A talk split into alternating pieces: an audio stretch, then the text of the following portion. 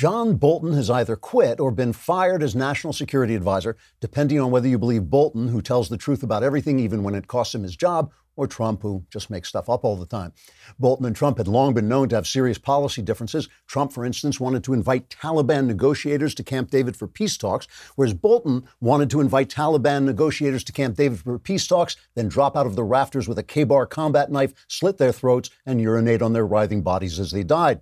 In a similar way, the president wanted to go on a joint club vacation to the Grand Bahamas with Kim Jong un so that the two leaders could drink Mai Tais on the beach, enjoy the musical stylings of a local Goombay band, and dance the night away until Kim agreed to get rid of his nuclear weapons.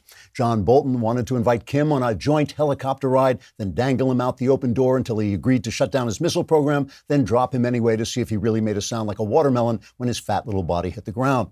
The policy differences apparently became too difficult to deal with after Trump requested a meeting with the president of Iran and Bolton called in a nuclear strike on the Oval Office.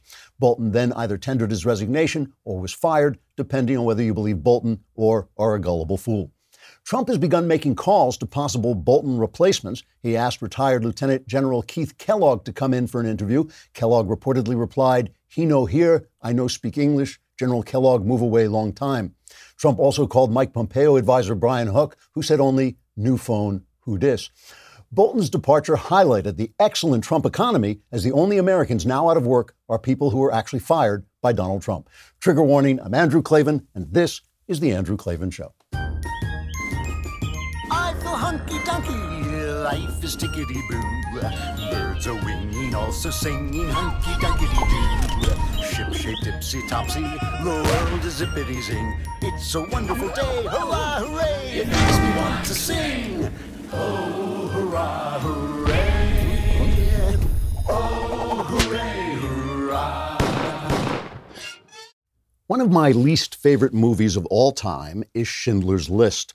In Schindler's List, Steven Spielberg uses his amazing talents for filmmaking to dramatize his essentially shallow worldview. The film is shallow because it centers an epic about the Holocaust on a story of courage and hope. The Holocaust is not centered on courage and hope. It's centered on evil and fear and death. If you want to know the truth about the Holocaust, watch the long documentary Shoah by Claude Lanzmann or read the short book Night by Elie Wiesel. Schindler's List is what the Holocaust looks like in a Hollywood movie. It's an act of denial and forgetting. It's like grass growing over a grave. I bring this up because it's the 18th anniversary of 9 11, and every 9 11 someone says, We will never forget. These words, like the words unicorn or free healthcare or Islamophobia, are nonsense words, words that describe things or states that simply don't exist. We always forget. We have to forget. It's the way societies move forward, and it's the way they die, and these things have to be. It's God's will. Here are some of the things we learned on 9 11 that we've forgotten. Multiculturalism is crap. There are better cultures and bad cultures and even worse cultures. Ours is better, not because we're better people, but because we've inherited better ideas like individual freedom and equality before the law. Those are better ideas than government by Allah and dressing up women like the spirit of Christmas yet to come so they can't fully participate in life. Better ideas make better cultures, and better cultures must be defended by both wisdom and force of arms, or worse cultures will conquer and destroy them. On 9 11, we also remembered briefly that men must be men. The police men and firemen who charged into the burning buildings to try to save people were essential men, necessary men, men worthy of our honor and respect because they lived up to the responsibility of their manhood, which reminds us of another inescapable truth. There is only one necessary task of human life, and that is to make and nurture more human life. And this is a task that nature has assigned to women. It is in order to protect and preserve that task and the women who do it that men must be men brave, protective, supportive, and dispassionately wise. When societies feel rich and safe and prosperous, they put such truths out of their minds and they turn to fluffy nonsense like irony or pumpkin latte or redefining marriage or letting boys dress up as girls or promising everybody everything for free.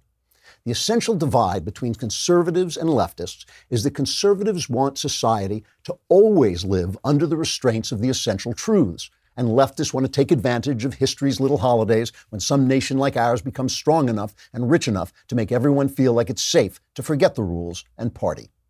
There's some wisdom on both sides. If your society is so powerful it can spare a few men to do inessential tasks like writing books or musical comedies, that's better than everyone having to man the front lines. If you can allow some women to leave off baby making and child rearing, maybe some of them will enjoy doing something else more. That's fine. It's tolerant and kind to accept gay relationships if you're living in inessential times, so why not do it? But the gods of the copybook headings, the gods of the essential truths, are always waiting to return with terror and slaughter, as they did this day 18 years ago. And when you denounce motherhood or manhood, when you squander your resources and disrespect your traditions, those gods start sharpening their swords. This is a very sad world. And one of the saddest things about this world is also one of the most comical. People lie. Everyone lies. Everyone lies to himself and to everyone else. We say things that are absurd and ridiculous, and then we insist that they're true. People lie when they can and only face the truth when they must. On 9 11, we were forced to face the truth, a lot of truths. And now, by the necessity of human nature, we have forgotten. We always do. Enjoy your pumpkin latte. All right, let's talk about Boll and Branch sheets. I love my Boll and Branch sheets because while you sleep, I am wide awake saying, wow, Nice sheets, these Boll and Branch sheets. That's what I do all night long, but they will help you sleep because you'll be so comfortable and they look great, so you'll be sleeping at peace, thinking, God, I look great even when I'm asleep. What makes Boll and Branch sheets unique is that each sheet is crafted from 100% organic cotton. That means Boll and Branch sheets not only feel incredible, they look amazing, and they sell exclusively online, so you don't pay that expensive retail markup. That's half the price, but you get twice the quality. You will love these sheets. Try them for 30 nights. See for yourself. If you're not impressed, return them for a full refund. Go to bollandbranch.com today and you'll get 50 bucks off your first set of sheets plus free shipping in the US when you use the promo code Klavan. That's 50 bucks off plus free US shipping right now at bollandbranch.com. That's B O L L and branch.com promo code Klavan bollandbranch.com promo code Klavan. I know, you know, why would they tell you how to spell bowl? Everybody knows how to spell bowl. How else do you spell bowl? But how do you spell Klavan? It's K L A V A N. There are no E's in Klavan. All right. Uh, a lot to say about John Bolton quitting. I have a lot to say about John Bolton uh, quitting. He was national security vi- advisor, obviously a big hawk, uh, a guy who liked to, uh, oh boy, they're putting up this thing to remind me to see the mailbag is coming up.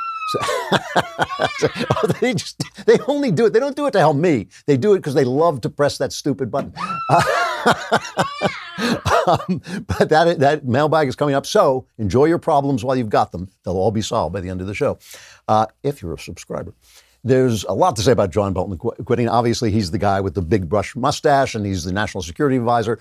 And a lot of this has to do with uh, 9 11. It has to do with 9 11 Bolton is a brilliant guy. He's a guy who sees the threats. He wants to respond aggressively to the threats. He reads a million pages of intelligence a day and he remembers what he reads and he always speaks up. He always says what's on his mind. Everybody kind of said, How is he going to get along with Donald Trump? Because Donald Trump doesn't always like to be contradicted, uh, but Bolton is always going to speak his mind. So that was always a problem. They were always sending him out of the country somewhere when they would have big meetings and everything like this.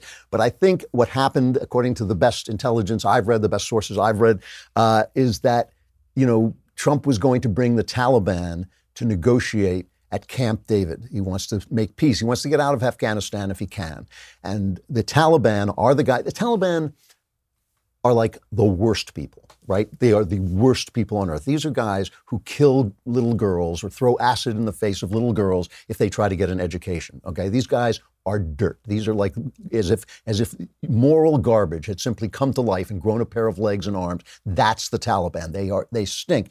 And they had a a big reason that the 9 11 uh, Saudis who came over and destroyed the World Trade Center and murdered 3,000 people, a big reason they were able to do that is the Taliban allowed them to stage their operations in Afghanistan, in that territory. And that's why we invaded Afghanistan afterwards, was to drive back the Taliban. The problem with driving back the Taliban is you drive them back, they go into what's called the FATA, the tribal areas between uh, Afghanistan and Pakistan and uh, yeah, Pakistan, and they disappear and they wait f- for you to leave or you to draw back, and then they come back again. And of course, if you're a little Afghani guy just living in your village, uh, what are you going to do? You're going to support the Americans and then wait for the Taliban to come back and kill you, or you're going to just take bribes from the Americans and throw the money away and chew got and just hope the Taliban doesn't notice you're there at all. I mean, that's that's the problem we're facing. That's why it's so hard to make any headway uh, in in Afghanistan. So Trump wants to pull out. The defense industry says basically if we pull out, they will just, what happened there is what happened before, and uh, they'll just start staging terrorist attacks again and they'll hit us here instead of us hitting them there. The logic is as long as we're there, they're fighting us there instead of fighting us here. So, uh, perfect. It's a big boy argument. It's an argument that has to be had, has to be discussed.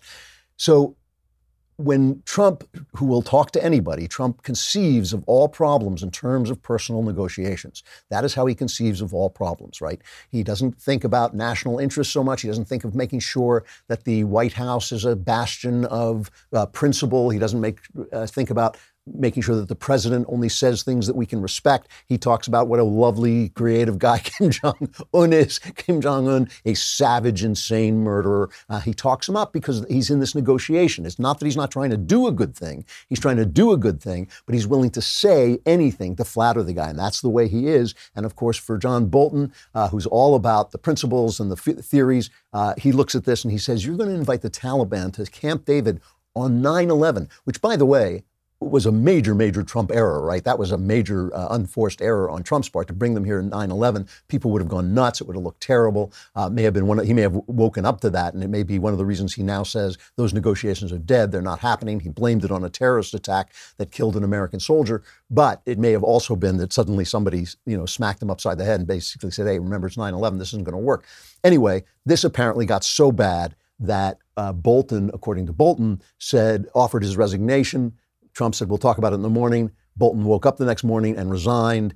And uh, then Trump tweeted out that no, he hadn't resigned. Trump had fired him. And I want to talk about that for a minute, too, because that's, that's an important part of this. But first, Let's talk about stamps.com. Stamps.com is wonderful, especially if, like me, you live in LA or you just don't want to get dressed and get outside and drive to the post office when you can get all the great things your post office offers in your computer. All the amazing services of the U.S. Post Office come to your computer courtesy of Stamps.com. Stamps.com. Whether you're a small office sending invoices, an online seller shipping out products, or even a warehouse sending thousands of packages a day, or just a bloke, Stamps.com can handle it all with ease. Simply use your computer to print official U.S. postage 24 7 for any letter, any package, any class of mail, anywhere. With Stamps.com, you get 5 cents off every first class stamp and up to 40% off priority mail. It's no wonder 700,000 small businesses already use Stamps.com. And right now, my listeners get a special offer that includes a four week trial plus free postage and a digital scale without any long term commitment. Just go to stamps.com, click on the microphone at the top of the homepage, and type in Klavan. That's stamps.com, enter Klavan. And I know it's tough because you think, ah, but, but, but, how do I spell Klavan? K L A V A N. A lot of A's in Klavan. Why does it matter? You know, obviously the left is going to say all this stupid stuff. The left is going to say, "Oh, it's chaos and this is terrible." And I'll talk about that in a minute. But the fact, the fact is, it's very obvious that uh, Bolton is telling the truth. One, because Bolton always tells the truth, and two, because Trump always lies. But and three, because there was a meeting scheduled and Bolton was supposed to be at the meeting. They, you know, the meeting schedule, a briefing the next day, and on the sheet was Bolton will be at this thing. So on um, the show Outnumbered on Fox, uh, Harris Faulkner is announcing the news, and Brian Kilmeade is the guy outnumbered. You know, by the way, let me just uh, on a tangent for just a minute. If you never watched Outnumbered, I think it's supposed to be Fox's answer to The View. And the reason it's called Outnumbered is all women, and then there's a guy in there, and he's the one who's outnumbered. I think that's why they call it that.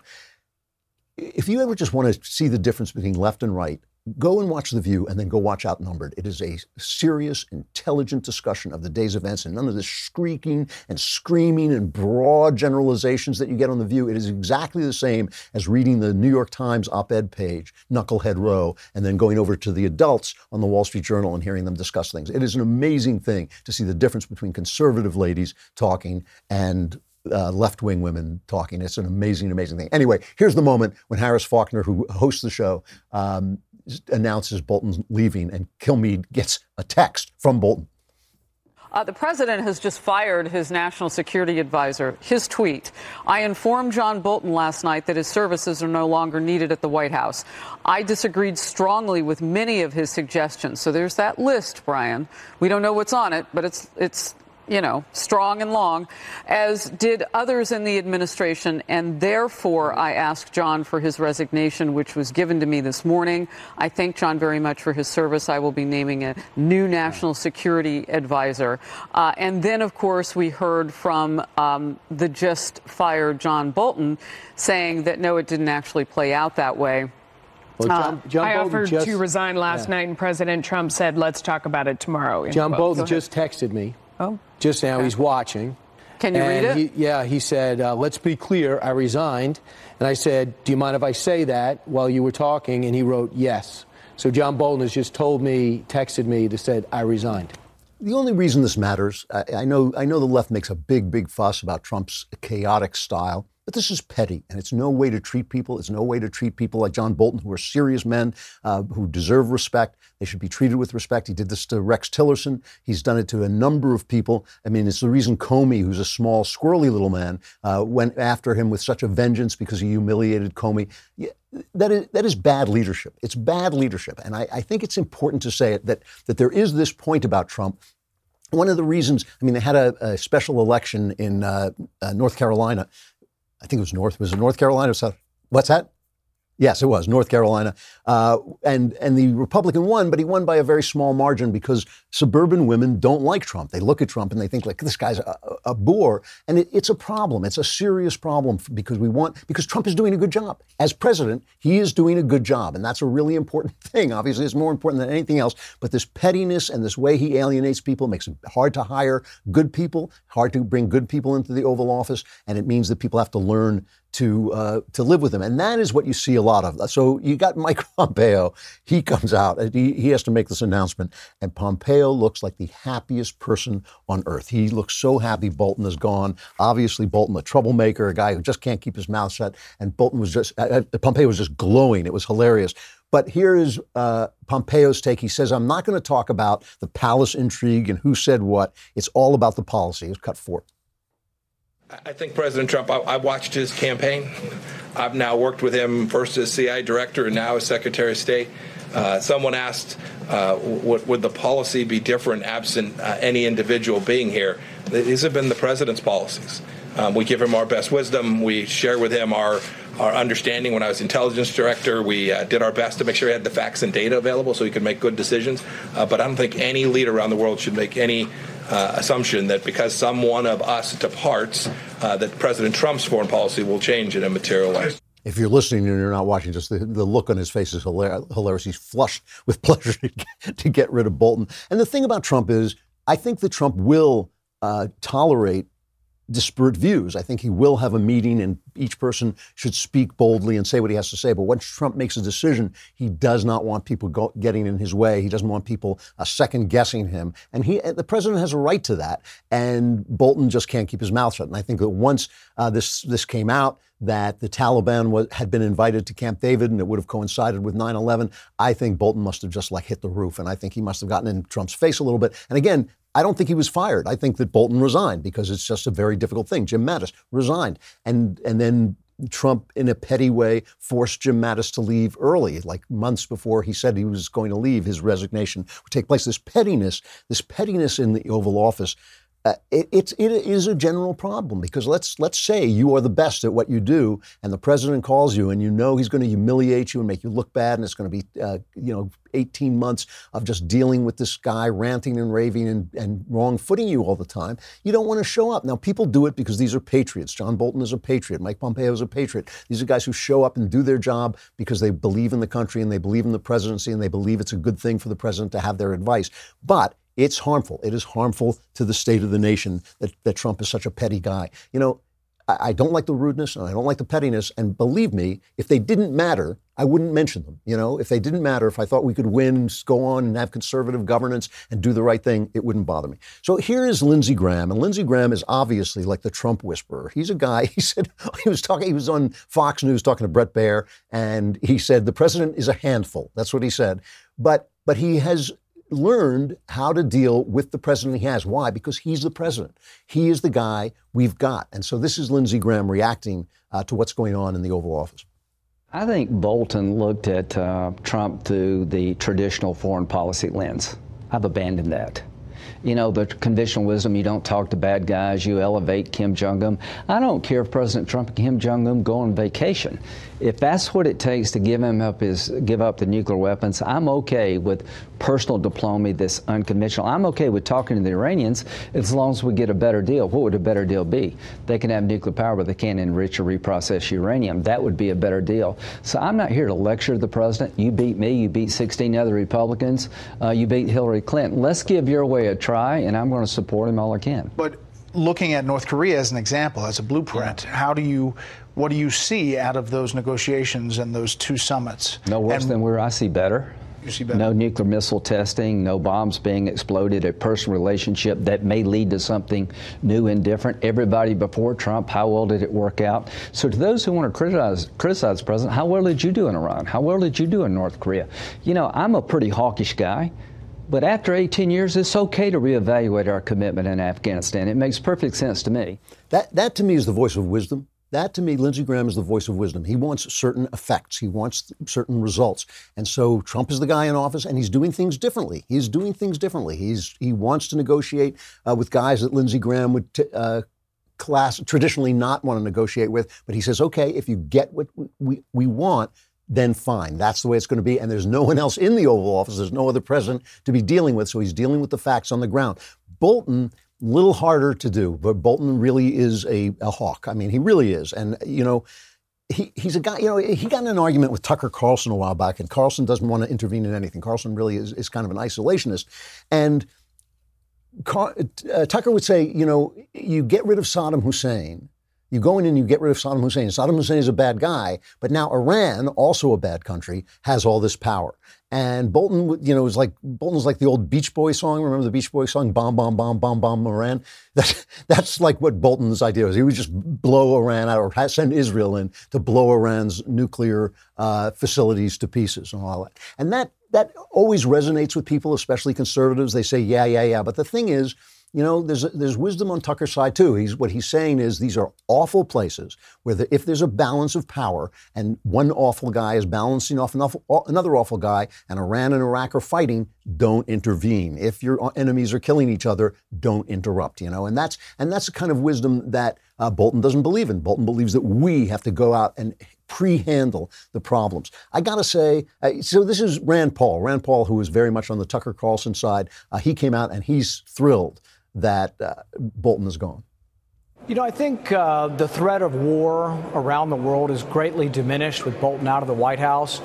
I think he had a naive point of view for the world that we should topple regimes everywhere and institute, you know, democratic governments and we would make the world perfect or remake the world in our image.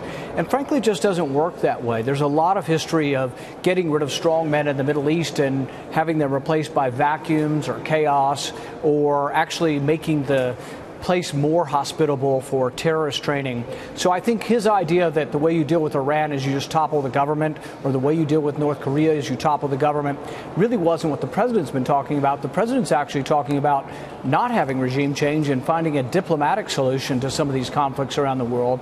And I think the president deserves to have somebody who is his national security advisor who actually will try to further his policy and not try to stymie it. Now, I just I just want to say that again, these are big boy questions. It's not like, oh, one guy knows the answer and the other guy doesn't know the answer. They're dealing with what happens if I do this, right? Which is always murky because you do not know uh, which way the dominoes are going to fall. You don't know what, what's going to happen, and there's going to be chance and uh, things that come in that you can't foresee. And so nobody knows the answers to these, and these are big boy questions that big boys have to get, sit down and talk about, right? And that's why you have have people, reasonable people, John Bolton, Mike Pompeo, Rand Paul, intelligent, reasonable people who care about the country country disagreeing. That's not a crime. Compare it to the governance we had for eight years during the Obama administration when he is dealing with Iran as if Iran is suddenly going to start uh, growing flowers instead of nuclear weapons because he treats them with respect. I mean, that is a kind of childish lack of knowledge of evil, a lack of knowledge of the world. And you could see, you could see the Middle East catch fire under Obama. If you just put a, a, little flame on a map of the Middle East where there's trouble and violence during the Obama administration, that flame, there would have been co- the map would have been covered in flame. Now, not so. And so that's a, that's important. It's important that big boys are having big boy conversations about this stuff, and that makes a big, big difference. My personal feeling is that Lindsey Graham has got it just right. I have always thought Rand Paul is a little too much of an isolationist. Things do go wrong. You do have to stop a Hitler before he spreads throughout Europe. You do have to sometimes go into a country before trouble starts. It's not pleasant. It's unhappy. You risk the other people's sons, uh, which is a terrible, terrible thing to do. Uh, but sometimes you got to do it. It's just re- realistic. But I think that, but I think that Lindsey Graham, to me, is the voice of wisdom. Trump is the guy in there. Trump has a plan. Trump believes in personal negotiation. He does listen to the wisdom of other people. It's not that he doesn't listen. And so you just hope that Trump, while saying uh, absurdly ridiculous things about Kim Jong Un and driving us crazy when he does that, maybe will actually be able to make the kind of deal that he talks about and get Kim Jong un to close down his program. That's what you're hoping for. That's what Lindsey Graham is hoping for. That's what we're all hoping for, except the press, who's just got its head up its wazoo and is just hoping that Trump falls off a, a, a uh, the edge of the world. However, it's just important that people are having these kinds of conversations instead of the conversations they have on CNN, instead of the conversations they had in the Obama administration. Wesley Financial, if you have gotten stuck with a timeshare, if you've, you've heard these pitches, right? It's a great investment, it's a legacy for the kids, you can go there wherever you want, whenever you want that a lot of times that turns out not to be true. And sometimes with a timeshare, you can't tell how much it's going to cost or when it's going to end or when you can get out of it. Many owners try to sell their timeshares online and find out the hard way it's not an investment when they can't get a dollar for it, right? And with those rising annual maintenance and assessment fees, buying a timeshare is like giving the timeshare company a blank check for life. Even when you die, your family gets stuck with the burden. So stop the insanity. There is a way out. It is Wesley Financial. If you're stuck in a timeshare nightmare, go to icanceltimeshare.com and tell them I sent you. Wesley Financial Group guarantees they will legally get you out of your timeshare contract permanently or you pay nothing. To get your free information kit telling you all about how it works, go to icanceltimeshare.com. That's icanceltimeshare.com and talk to Wesley Financial. All right, we're going to stop there because the, uh, the mailbag is coming up. but, but, again, I think that you know these guys are going to come and go. It's going to be this way in the Trump administration. We all got to look at the results, and we all got to judge Trump on the results because he's a hard guy to deal with uh, in the day to day. Come over to dailywire.com and subscribe so next week you can have your question in the mailbag and have all your problems solved as well.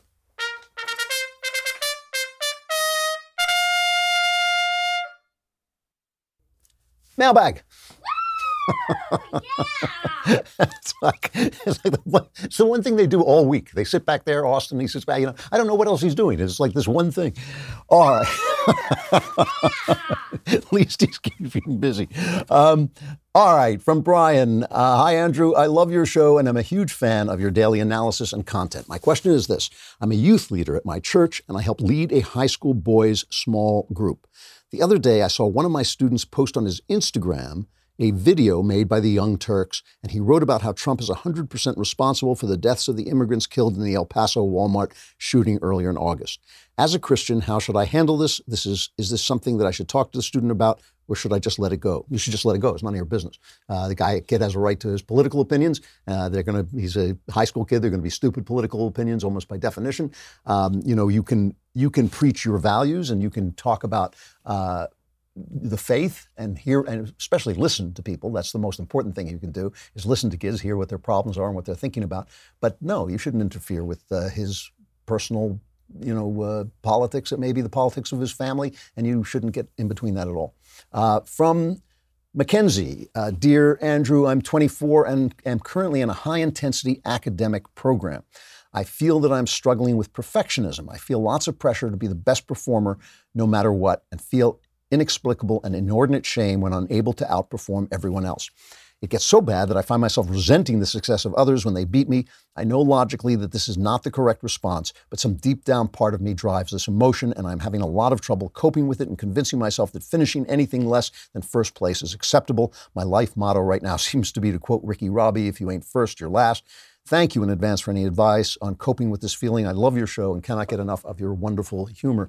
Uh, okay, Mackenzie, I, I, got a couple of things to say here. Um, first of all, obviously, what you have is, is, too much of a good thing. It's, it's, it's fine to be competitive. It's fine to want to be excellent. It's fine to dedicate yourself to excellence. Uh, there, the, but, but in fact, the top shelf is infinite there's as long as there are great people, there's always going to be a place for them on the top shelf. So you're not actually in competition with other people. Uh, I know it feels that way. I know we all feel competitive. We all have competitive feelings. But your drive toward excellence is fine. There's nothing wrong with that. You have too much of a, of a good thing. Now, there are philosophical ways to deal with this, okay? Philo- philosophically, the way you deal with this is you sit down and you ask yourself, maybe write down what it is you personally are trying to achieve so you have something to measure yourself against. If you're trying to achieve I'm just making this up, but if you're trying to get 100% on your test and somebody else gets 101%, you have achieved what you're trying to achieve. You don't have to worry about that other person. If you're being excellent, you don't have to worry that somebody else is excellent. And when you're talking about academics, it's not going to be an exact judgment anyway. So, you know, there's not, you can't exactly compare things. A lot of people who got lesser grades do more great things out in the world. So obviously you want to, you want to hone down your goals and focus on your goals, not focus on what other people are doing and, uh, and who to compete with. A lot of competition is, what's the word, random. It just happens to be like you feel competitive with your siblings. They just happen to be your siblings. There's no reason to feel competitive with them. Okay, that's the first thing. But the other thing is, you, you said this is something deep down. You, you said this yourself, and I'm sure that's true. People have these kinds of problems when there's something uh, that's gone wrong inside their psyche and it's buried there. Maybe it's something your dad told you, your mom told you. Maybe it's the way you grew up or among your siblings. I, I don't know what it is. If you want to, you can try and deal with this through uh, spiritual type methods like meditation, yoga, stuff that takes you away and uh, and helps you relax. But you should also probably talk to a counselor because these things are, are, get wedged in. They're like little knots in your system, you know, little knot. And, and a good counselor, a trained therapist can just untie that knot and make it go away. And then you can deal with it through breathing and through yoga and all the other things. So don't be afraid to get some counseling on this. It does sound to me like you have a problem. The fact that you're writing to me tells me that you have a problem. It's not just a drive toward excellence. It's a, uh, you know, even, even, look, even a coach football player, these guys who break their bodies trying to be excellent and trying to win, they know that sometimes you lose and they know that they got to deal with that and let leave it behind and go on to the next game. You see them after every game; they come on and say, "I got to leave it behind and go to the next game." That's something you have to learn to do. The fact that you can't do that, that's a psychological problem, and you should probably see if you can find out where that comes from with a counselor or through a spiritual practice or something like that. Because, like I said, the drive toward excellence isn't bad, but something has gone wrong in the machinery. There's a there's a glitch in the machinery, and you need to fix it. Um, from uh, uh, Andrew, uh, dearest sire of satire, do you think men and women relate to or interact with and or interpret stories differently? Oh boy, do they! If so, why do you think that might be? And how do you take that into account when writing? A basic example would be the way I, a man, am salivating over the release of Rambo Last Blood while my wife is simultaneously in a state of euphoric anticipation over the new Downton Abbey movie. I mean, that is very typical. Uh, I also remember early in my teaching career, seventh and eighth graders noticing, noticing that generally boys would only have interest in a story with a male protagonist, while girls would find interest in a story with either a male uh, or female prota- protagonist. Thanks for your wisdom. Uh, you are the veteran locker room presence that makes the Daily Wire the contender it is. Uh, yeah, this. I mean, I've been dealing with this all my life. I'm a professional novelist, screenwriter, and you write stories. And one of the prom- one of the problems I've had as a career problem is that I write stories that delve into things that women are interesting interested in, namely character. Women are interested in character, inner lives, emotions. Men are interested in actions and uh, and objects. It's just the way we're built. It's what we're honed to do. It's like I was talking in when I, at the opening about 9 11, I was talking about the fact that women are built, made to nurture children, to understand emotions. Men are made to build things and, and construct things. And so we deal with different stories that help us, that enrich our lives. I mean, men love stories that have all these facts in them. I, can't, I, I have to be honest, I can't stand them. You'll read a thriller and it'll tell you how to take a Jeep apart and turn it into an airplane. And guys like love that. I don't want to know that. I want to see people interact uh, more in the female fashion, although women's stories drive me insane. I, will just, I got to tell you one hilarious story. I just, I've told this before, but it's worth telling. I worked for Sally Field on a, on a movie project once. Lovely, lovely lady. And we sat and had lunch and we talked about how the story should go. Then I thought, well, she's got a new movie out. It was called Steel Magnolias, and it was this weepy about a hair salon or something like this. So I thought I better go see, you know, Sally. I'm working for her. I got to go see her new movie. So I went and saw Steel Magnolias in a multiplex, and next door, Glory, one of the really terrific war movies of that time, was playing on the other screen. it was so painful to me to watch Steel Magnolia. I actually ended up with my ear, so help me, pressed to the wall so I could listen to Glory while I was doing my due diligence and watching Steel Magnolias, men and women are very different. They are there are two different kinds of people, only two, men and women. Those are the different kinds of people, and they relate to stories because stories teach us about our inner lives and about the way we experience in the world. And so men want stories uh, more uh, that, that deal with their manhood and help them deal with the things that men like, and women want stories that help them deal and experience and learn about the things that they like. It's, it's perfectly natural. Uh, guys like me who are artists who have that creative thing, which is a little bit more, uh, gives you kind of a, uh, what they call an anima, a, fem- a feminine side. I like to hear stories that also deal with human nature because human nature fascinates me. So that, that is it. They, you know, we are given stories to tell us how to do the thing that we are supposed to do in our gender. Uh, from Caleb, dear wise sage and master of the known universe and, and the unknown universe, I have been thinking more and more about reuniting with my biological father uh, lately. I haven't spoken with or seen him in over 20 years since the divorce, as it, as it has happened as a part being in the military, I'm now stationed in the same city as my bi- biological father. As a believer, I don't believe in coincidences. I've talked with my mom and dad. He's my stepdad, but I, I call my dad. Uh, they have given me their support regardless of which way I decide. I'm on the fence myself, but I'm starting to feel more and more like I should go meet him. However, I don't want to come off on the wrong foot and drive a wedge between us even before I start. I've forgiven him and left all that baggage at the throne of God. Is it even a good idea to do this? And if so, what would be a good way to slowly reunite? Yours in service, Caleb. Uh, P.S. To end on a lighter note, I've got to ask, what's your favorite whiskey? Mine is Glen Scotia. Uh, mine is Macallan 12. I love the Macallan 12. The older ones I know are supposed to be finer, but I love the smooth, uh, you know, quality of Macallan 12. I drink it all the time and probably should drink a lot less of it, but it is great. Um, all right, so, you know, there's nothing wrong with your going to see your biological father. And, uh, you know, I think if you feel a pull to do it, you should do it.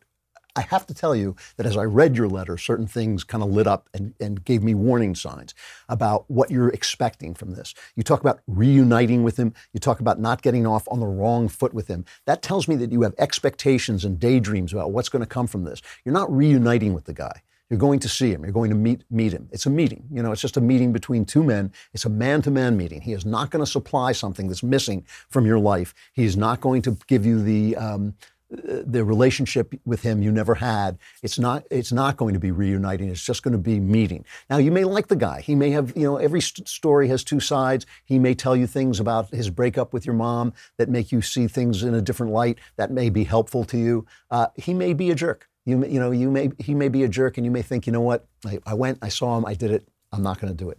The most important thing here is you the most important thing is you being you. I mean, you're obviously a, a great guy. You're serving your country, and we thank you for that. Um, that's a wonderful thing that you're doing.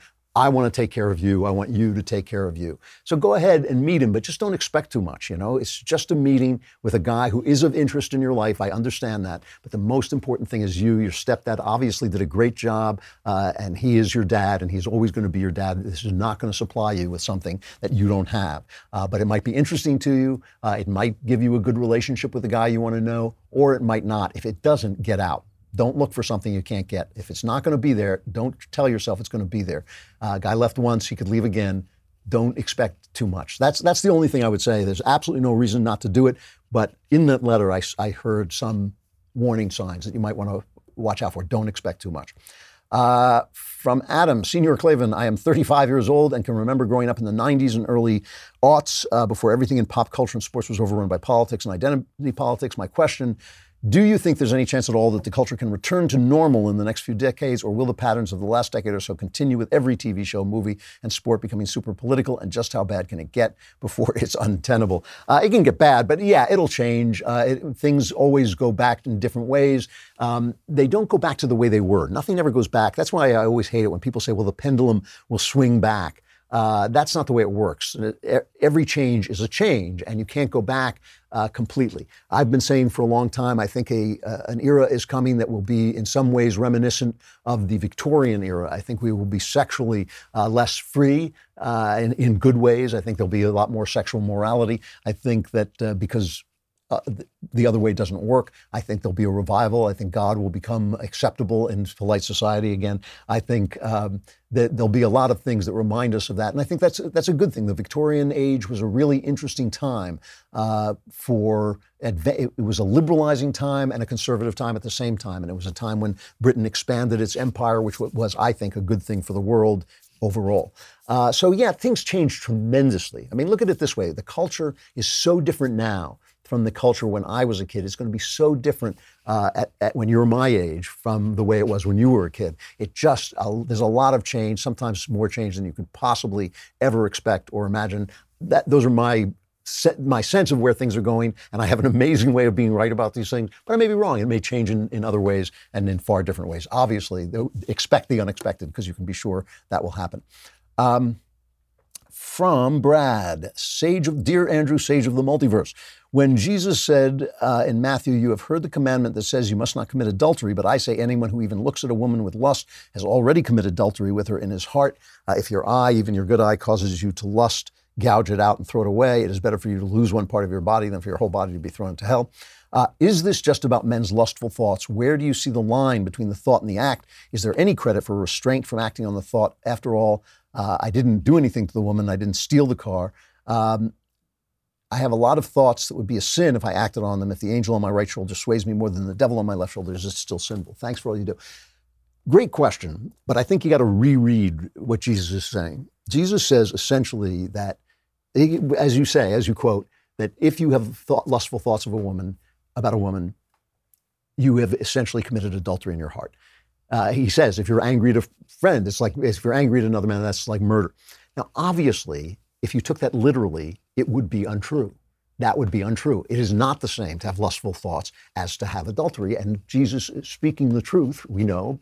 So, what is he saying, right? What he's telling you is that it, it's a good thing, obviously, that you are a trustworthy person, that you don't commit adultery, but God knows what you really are. And what you really are is a sinful, broken object, right? You are a partaker of original sin. You are a partaker of human sin. That's, that is what he's telling you. And it's not that you shouldn't behave in the right way. It's not that you shouldn't get rid of the things in your life, the eye that, uh, that um, sees evil it's not that you shouldn't try and get that out of your life. Of course you should, but you're still going to be this sinful person.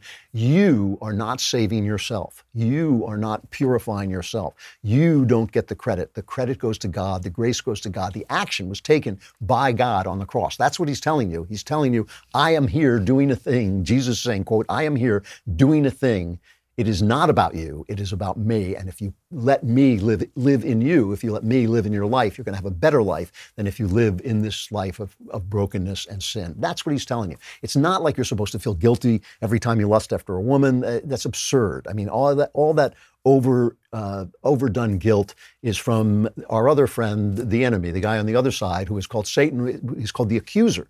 That voice that's accusing you of your head, that's the voice of the enemy. The voice of your friend, of Jesus, is saying to you, you're forgiven. I know what you are. I know what you are. I know, you know, you, you think you're not committing adultery, so now you're a good guy, but I know what you really are, and you're forgiven. That's the guy who's forgiven. The guy who's forgiven is not the guy you show out in public. The guy who's forgiven is not the guy you show to your wife. The guy who's forgiven is not the guy you show to your friends. It's the guy you really know, that squirrely, messed up little guy. That's the guy that's forgiven. That's the guy that's washed clean. And that's what he's telling you. He's not telling you uh, morally they're equi- it's a, lust is equivalent to adultery. He's not telling you that. He's telling you your nature remains what it is, and that's what he's doing this for. That's why he's here. So, so it's actually supposed to be alleviating. It's not supposed to make you feel worse. It's supposed to make you feel better. It's supposed to let you off the hook. There's nothing for you to do. It's been done for you. All right. Uh, from Luke, um, I am 18 years old and male. I just started attending college in Florida. All throughout high school, my parents kept an app on my phone that tracked my location and driving speed. I assumed that when I went to college, they'd take it off. Um, that didn't happen. My mother and I fought over whether or not I would delete the app. I love my mother dearly and would like nothing more than to give her peace of mind, but this seems like going too far. Uh, I don't want to disobey my parents, but I feel like I should draw the line. If I do remove the tracker, I will have to start paying my own insurance, which is doable but seems like an unnecessary expense. What is your advice on how I should move forward? Sincerely, Luke. Uh, hashtag came for Ben, stayed for Klavan. All, all wise men came from. Uh, no. Um, okay. You, you have a choice to make. If it were I making this choice, I would pay the insurance and get rid of the app your mom loves you. Your mom is just trying to take care of you, watch out for you. This is a transition period. And when she lets you go a little bit and you go off to college, that's hard for moms. That's a really hard thing. Uh, so you know she's not she's not being mean or terrible. She's just making the adjustment too. She's trying to let you go, but maybe holding on a little bit too because she's worried about you. Okay.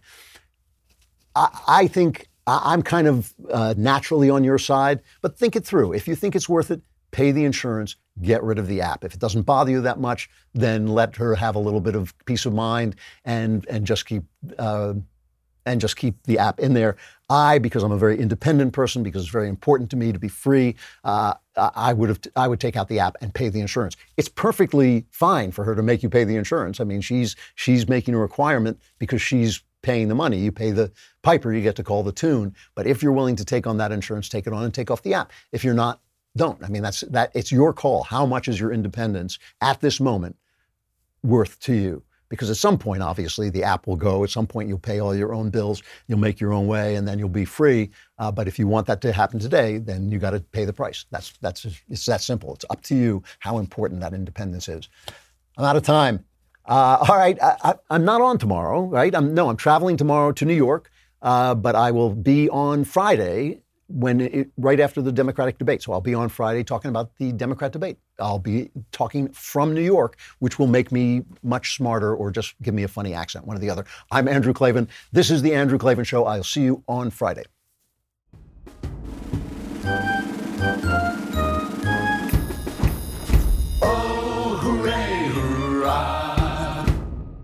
Hey, if you enjoyed this episode, don't forget to subscribe. And if you want to help spread the word, give us a five star review and also tell your friends to subscribe too. We're available on Apple Podcasts, on Spotify, wherever you listen to podcasts. Also, be sure to check out the other Daily Wire podcasts, including The Ben Shapiro Show, The Matt Walsh Show, and The Michael Knowles Show. Thanks for listening. The Andrew Klavan Show is produced by Austin Stevens and directed by Mike Joyner. Executive producer, Jeremy Boring. Senior producer, Jonathan Hay, and our supervising producers are Mathis Glover and Robert Sterling. Assistant Director Pavel Wydowski. Edited by Adam Sayevitz. Audio is mixed by Mike Cormina. Hair and makeup is by Jesua Alvera. Animations are by Cynthia Angulo. And our production assistant is Nick Sheehan. The Andrew Klavan Show is a Daily Wire production. Copyright Daily Wire 2019. If you want to delve the depths of leftist madness, head on over to The Michael Knowles Show, where we examine what's really going on beneath the surface of our politics and bask in the simple joys of being right.